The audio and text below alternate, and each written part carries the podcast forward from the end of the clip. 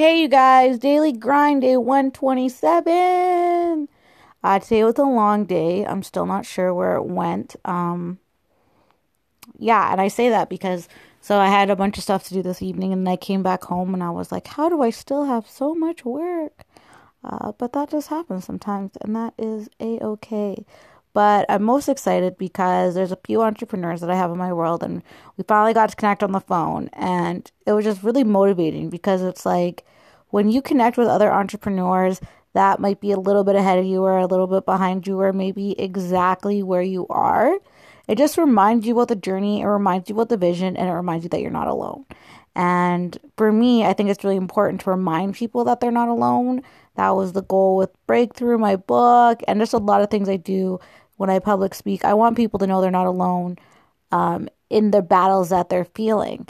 But uh, if that's like your motivation and that's like, you know, you want to create connection between people, which is one of my values, then you have to remember to do it within yourself. And so for me, it was a nice reminder like, hey, I am a okay with this. And um, I know this is a journey, and you know, I'm not the only person who feels like they're going crazy some days. And also, um, so I'm reading uh, The Secret of Happiness, I think it's called, uh, with the Buddha right now. I will get you guys the exact name.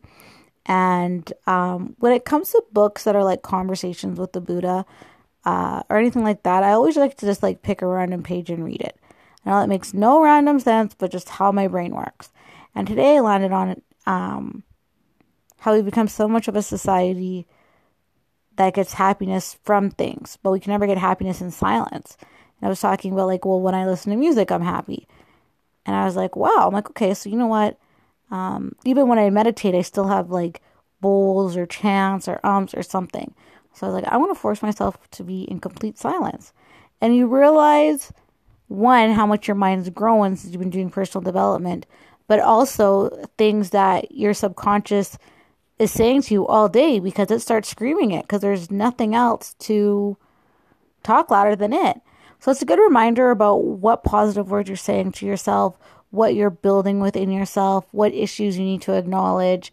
So connect with other people, but then take a moment of silence to see where you can improve. And I will remember to tell you guys in the book next time we talk. Have a great day, you guys. Bye.